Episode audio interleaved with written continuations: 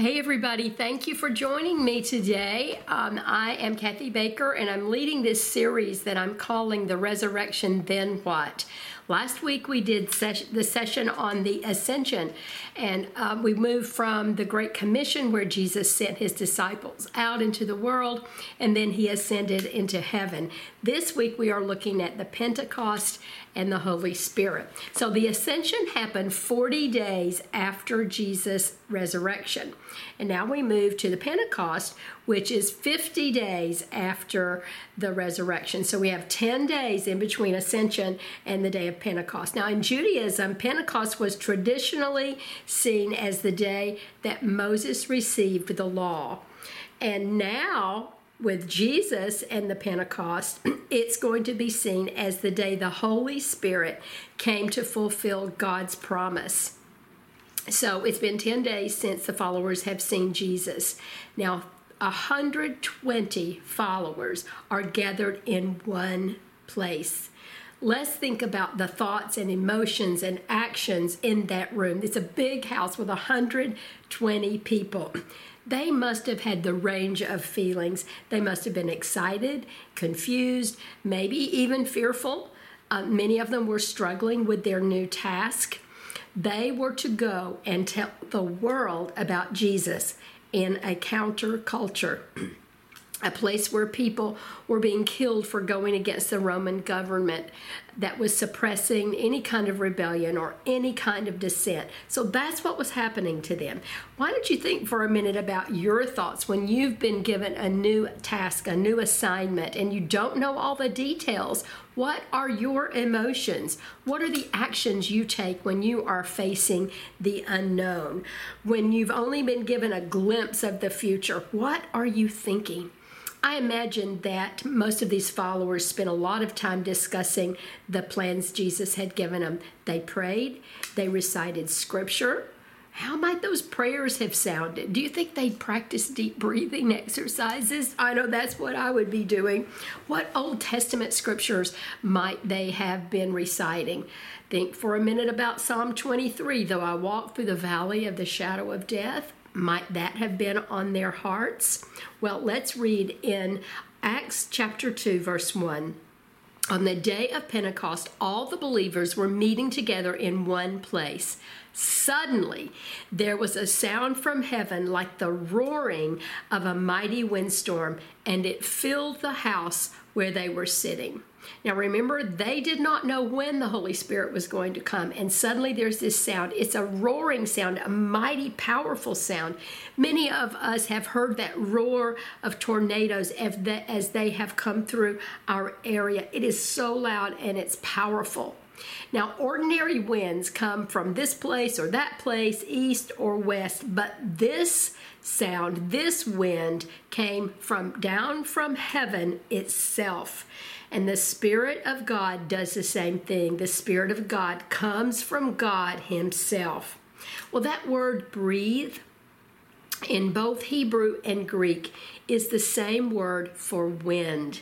So, breathing is an important aspect of what God was doing for his followers. The wind was part of creation, and God God breathed got his wind into the nostrils of Adam. The Old Testament Hebrew word for spirit is ruach, and that means wind. And the New Testament Greek word for the Holy Spirit is pneuma, which means breath. So we think now of the Holy Spirit as the breath of God. It was from heaven and it filled the house. God filled not only the room where they were, but it, they, but the entire house was filled with God's presence. That's the way God works with us. He fills our entire lives with His Spirit. There's never a time we when we can say, if I just had, oh, just a little bit more, because He's always there. He is indwelling with us. We often don't just tap into the power of the Holy Spirit, but on this day of Pentecost, He came and filled the room where the disciples were, the house where they were, and He fills us too when we give our hearts and our lives to Him. You know, I use this small electric fan when I'm getting dressed in the morning, so it kind of keeps me cool. Well, how do I know that fan works? I can't see any air coming out of it but I know it's working. I can see those little blades spinning inside, and I can hear this little soft purring that it makes, and I can feel it blowing on my face. I can't see that air, but I feel the power of the fan. And it's the same with the Holy Spirit. The Holy Spirit works within me, and I can feel the power of the Holy Spirit when I turn over my situations, my problems, my issues to God, and I let Him fill me with power and giving me ideas and giving me strength and giving me courage. Well, the Holy Spirit is most definitely with us today. We can't see him, but we know he's there and we know he is working within us. He works within our thoughts and our emotions and our words and our actions, and we can feel his presence. Well, there was the wind there on Pentecost Day, but there was also fire. Now, remember, fire has played an important role through the Old Testament and the New Testament. Remember, God appeared to Moses in a burning bush. And he appeared to the disciples on the first day of that day of Pentecost as a flame of fire. Let's look at verse 3.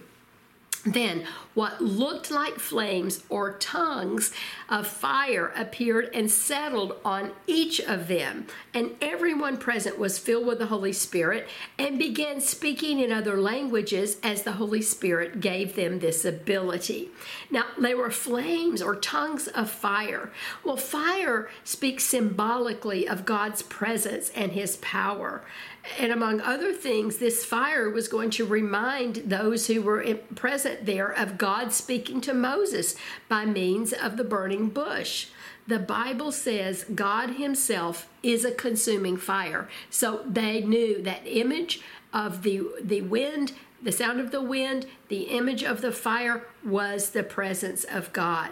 So the 122 would have understood that this was from uh, God sending his power upon them. Now, notice the scripture says it settled on each of them. The Holy Spirit sat on each of them. One commentator said that there was a deliberate meaning behind the word set.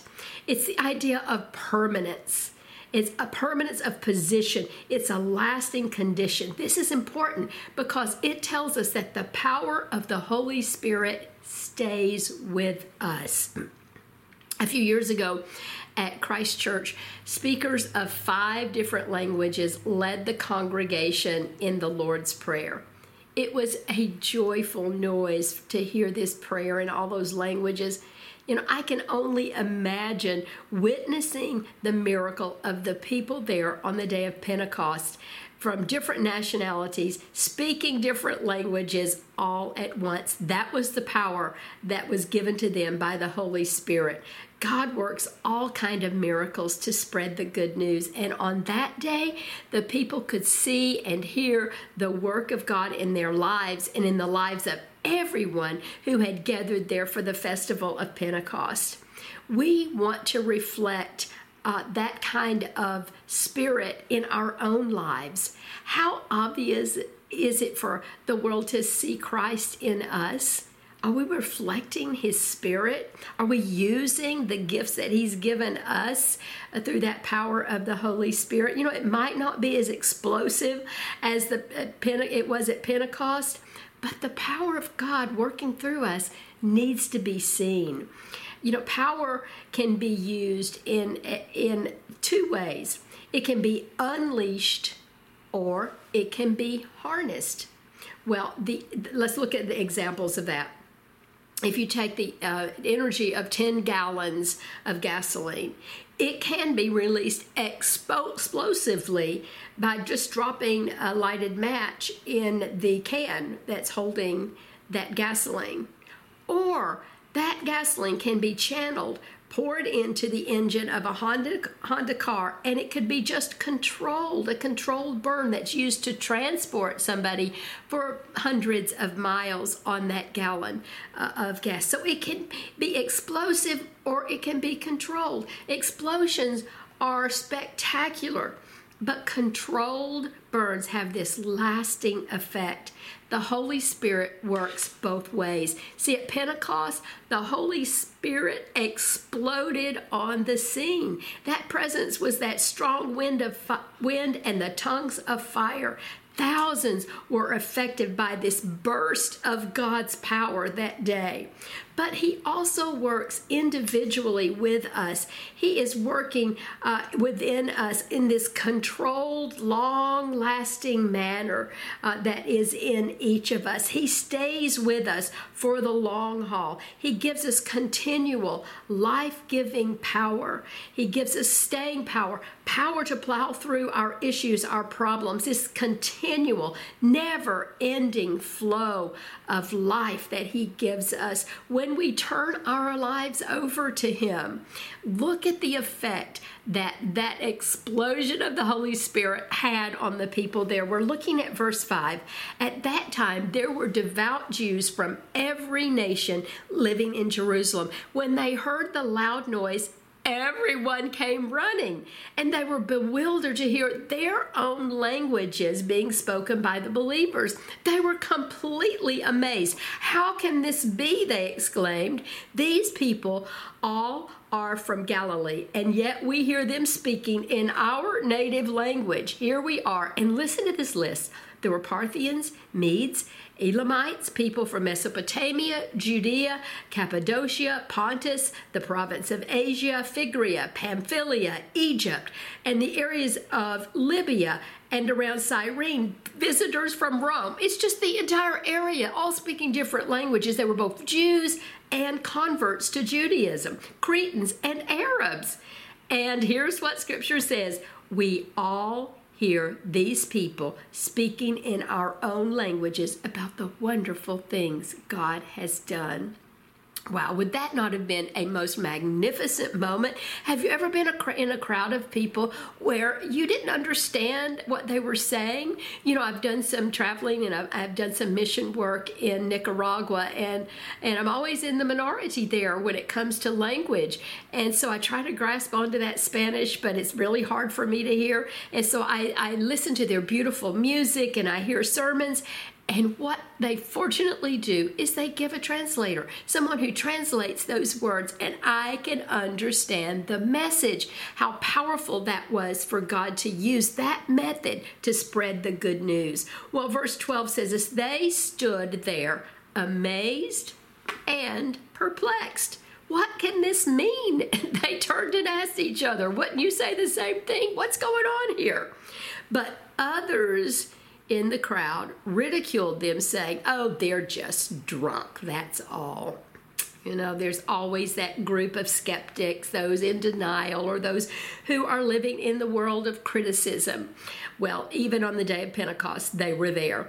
Some there are amazed and perplexed. Naturally, they're curious about how this group of Galileans could speak languages that were native to places like Alexandria and Rome and Mesopotamia. Well, like the many crowds Jesus encountered in his ministry, they want to hear more. But others dismiss this whole thing as like this, oh, it's just a phenomenon. They mock Jesus and they mock his followers and they just say they're drunk.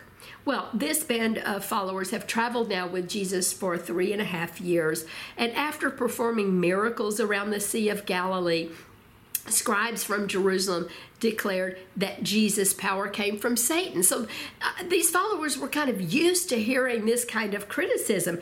Jesus had prepared them for this reaction. He explained to them that his message is hard to hear and they will be persecuted for preaching it. But if they are preaching his message and the people reject it, they are rejecting Jesus and not his servants. What a beautiful job Jesus did in preparing his followers for that. Well, the presence, the indwelling, and the working of the Holy Spirit is hard to understand, isn't it?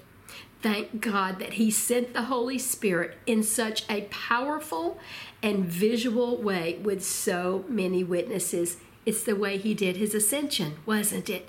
There, it was there for all to see. I can't fathom how that day looked or how the people must have felt. But here's what I trust I trust that it happened. I trust that the Holy Spirit descended that day of Pentecost, and I trust that the Holy Spirit is alive and works in my life as he worked in the lives of those who first witnessed it. Well, somebody has to answer this criticism. And so Peter, who has now been forgiven and he's been restored, is ready to step up for his new calling. And he responds to these naysayers. Look at verse 14. Then Peter stepped forward with the 11 other apostles. I love that image. He is stepping in front of the crowd. You know, that's that's such a beautiful indication of his confidence at that point. He didn't shrink back. He didn't run away. He didn't begin the denial again. No, he stepped out. He stepped forward by the prompting of the Holy Spirit. You know, that is such a reminder to us to collaborate and to cooperate with God's Spirit when He prompts us to do something, to stand up and to speak for Him. Peter is getting ready to set the record straight. Look at what the verse continues to say. And he shouted to the crowd. Listen carefully. Oh, Peter had to be pointing his finger. All of you, fellow Jews and residents of Jerusalem, make no mistake about this. These people are not drunk, as some of you are assuming. And then listen what he says nine o'clock in the morning is much too early for that. Now, here's the story behind that it's festival day, it's the day of Pentecost, and Jews would not break their fast until at least 10 o'clock. So it was very unlikely that anybody would be drunk. It just didn't even make sense. Yet, even in biblical days, though, there were all those naysayers, and somebody had to do the damage control, didn't they? Verse 16 tells us no, what you see was predicted long ago by the prophet Joel. So Peter digs into the, the history and the prophecies that this is something that was going to happen. And those who were Jews in the crowd would have understood. And they, they were the Jews in the crowd because they had come for the day of Pentecost. And so he is saying this was prophesied long ago. And he begins to speak about that. And he speaks about the resignation, resurrection. And he is telling those who listen listen, to go out and he, he's going to tell them to let the world know that Jesus is the Lord and Messiah. So he's telling them this really happened. And so he's preaching to them. And in verse 37, we see that Peter's words pierced their hearts. And they said to him and to the other apostles, Brother, what should we do? The Holy Spirit worked through Peter's words so that hearts were pierced. See, that's another role that the Holy Spirit places in our lives. He gives us the words and He prepares the hearts of those who are going to listen. He did that for Peter, and their hearts were touched. They listened and they said, Okay, what do we do now? Peter responds to that. Each of you. And so this is the gospel message. This is the formula, the plan that Jesus had told them they need to say. You need to repent. Repent from your sins and turn to God. And then what follows that is be baptized in the name of Jesus Christ for the forgiveness of your sins. And then when you do that, you will receive the gift of the Holy Spirit. See, he gives them the whole plan. The message of the good news of the gospel is that we need to repent and we need to give our hearts and lives to Jesus Christ, be baptized, and then when we uh, get forgiveness for our sins and we accept Christ as our personal Lord and Savior, we receive the indwelling of the Holy Spirit. And this is what Jesus told them to preach. He preached a long time, and look at the result in verse 39. This promise is to you, to your children, and to those far away, all who have been called by the Lord of God. And then Peter, Peter continued preaching for a long time, strongly urging all of his listeners stay, save yourselves from this crooked generation. Those who believed what Peter said were baptized and added to the church that day. And get this, drum roll please, about 3,000 in all. The Holy Spirit unleashed his power in such a way that the Roman Empire was not accustomed to that kind of power. And 3,000 were saved and baptized, and now the new church is up and running. But how is it going to continue? Well, we read in Acts 2:42 what the next step is. This section is enti- is titled "The Believers Form a Community." All the believers devoted themselves to the apostles' teaching and to fellowship and to sharing of the meals, including the Lord's Supper and to prayer. a deep sense of awe came over all of them and the apostles performed many miraculous signs and wonders, and all the believers met together in one place and shared everything they had. They sold their property and possessions and shared the money with those in need. They worshiped together at the temple each day, met in homes for the Lord's Supper, and shared their meals with great joy and generosity all the while praising God and enjoying the goodwill of all the people. And each day the Lord added to their fellowship those who were being saved. See, those 3,000 believers formed a community. And look at what they did. They began to learn together, they worshiped together, they had fellowship together, they ate together. And the apostles continued to do what Jesus taught them, and they were performing miracles and spreading the good news of the gospel. And the followers shared with them in their needs. They worshiped together, they praised God, they enjoyed being together, and they gave of themselves. They, they gave what they had to participate in this spreading of the good news. We find in the book of Acts this accurate record of the early church. It provides eyewitness accounts uh, of how this the church was born and how it began to grow. Notice that it began uh, as they formed small groups of disciples. Now they they met in the large churches, the temples outside the the temple, and then they went on to homes. And so they formed their small groups. And then it began to spread. It went from Jerusalem to Damascus, to Antioch, to Asia Minor, to Greece, and finally to Rome. Rapid, exponential growth. It was New Testament growth. If the church is growing this fast, where do they start putting people? Well, it tells us that they met in the temple courts and then moved from house to house. Do you know that in the temples, as they met outside, they could have had about a hundred thousand people outside the church, and then during the week they went from house to house. it's the it's the form we use today for worship. We have large group corporate worship, usually on Sunday mornings. Now, sometimes it's Saturday nights also. And then we break up into our small groups that meet throughout the week. It is the same model 2,000 years later. Well, today we continue to experience God's breath, God's Spirit. You know, one of the United Methodist Creed says, We believe in the Holy Spirit God present with us for guidance, for comfort, and for strength. We sense this spirit in the time we have alone with God, perhaps in prayer, in studying scripture, in reflection on a, a, difficult decision or as we think about loved ones. the Spirit's touch is very personal with us.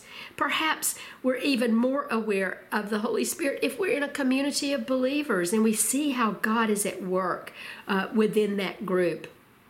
Well, how does the Holy Spirit then work in us? Well, He changes us. He renews us, He strengthens us for the work of ministry. There are two specific ways that we can demonstrate the work of the Holy Spirit in our lives. Here are the two fruits and gifts. We're going to touch much more on this in our lesson next week, but here's what, what about fruits. Jesus said, You will know them by their fruits. That's what Jesus said about his followers. Well, what sort of fruit? Well, we learn this from Paul in Galatians 5, verse 22. The fruit of the Spirit, this is how we're going to be known, is love, joy, patience, kindness, generosity, faithfulness, gentleness, and self control. That's how we will be known. If we're controlled by the Spirit, we're using the Spirit, people will see it through our fruit. Well, gifts. Paul also writes that the Spirit bestows spiritual gifts on believers once we give our hearts to Him. Spiritual gifts are, are this special set of abilities that God has given to us to share His love and to serve others. Well, our, our, spiritual gift is not like a ministry in itself, but it's a tool to use to get the job done that God asks us to do. And scripture tells us in 1 Peter 4, verse 10, the most uh, each one should use whatever gift he has received to serve others, faithfully administering God's grace in its various forms. Uh, we have a, a list of 28 spiritual gifts that I uh, refer to, and I give those in my group's assessments. Uh, I'd love for you to take that assessment if you haven't, so that you will know your gifted area and where and how to serve God. Through these fruits, and these gifts, the Holy Spirit empowers us for ministry in the world. I want to close with an example uh, given by Pastor David Jeremiah when geese migrate, they can be seen flying in a V shaped formation. And to those of on, on the ground looking at that is such a beautiful thing of beauty. But to the geese, it's essential for their survival. See, if you watch, you can observe that at certain intervals relative to the strength of the wind, the lead bird, who's doing most of the work by breaking that force of the wind uh, against him, will drop off and fly at the end of the formation. And it's been discovered that the flapping wings create an uplift of air, and the effect is greater at the rear of the formation. So the geese take turns lifting each other up. See, by cooperating and working together, the geese achieve long migrations that otherwise would be really hard for even the strongest. It is in a similar way that God has called us as His people. As believers in Christ, we are to lift one another up through uh, prayer, through the use of our spiritual gifts to love and support each other, through the power of the Holy Spirit.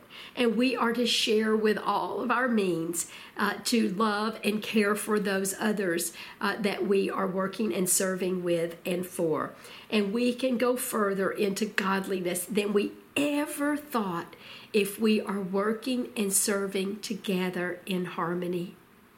I hope that you have discovered your own spiritual gift or gifts and that you are living in the beautiful fruit of the Spirit, for that is the way we will continue to share the good news. Father, thank you so much that you breathed life into Adam, that your word, breath, is the breath of God, and that that is what we feel in, in our own soul, in our own spirit, the Spirit of God. Help us to use the Holy Spirit who dwells within us when we give our heart to, to Him, to you, and help us on this week to be focused on showing the fruit and living out our spiritual gifts. It's in the name of Jesus I pray. Amen. Thank you so much.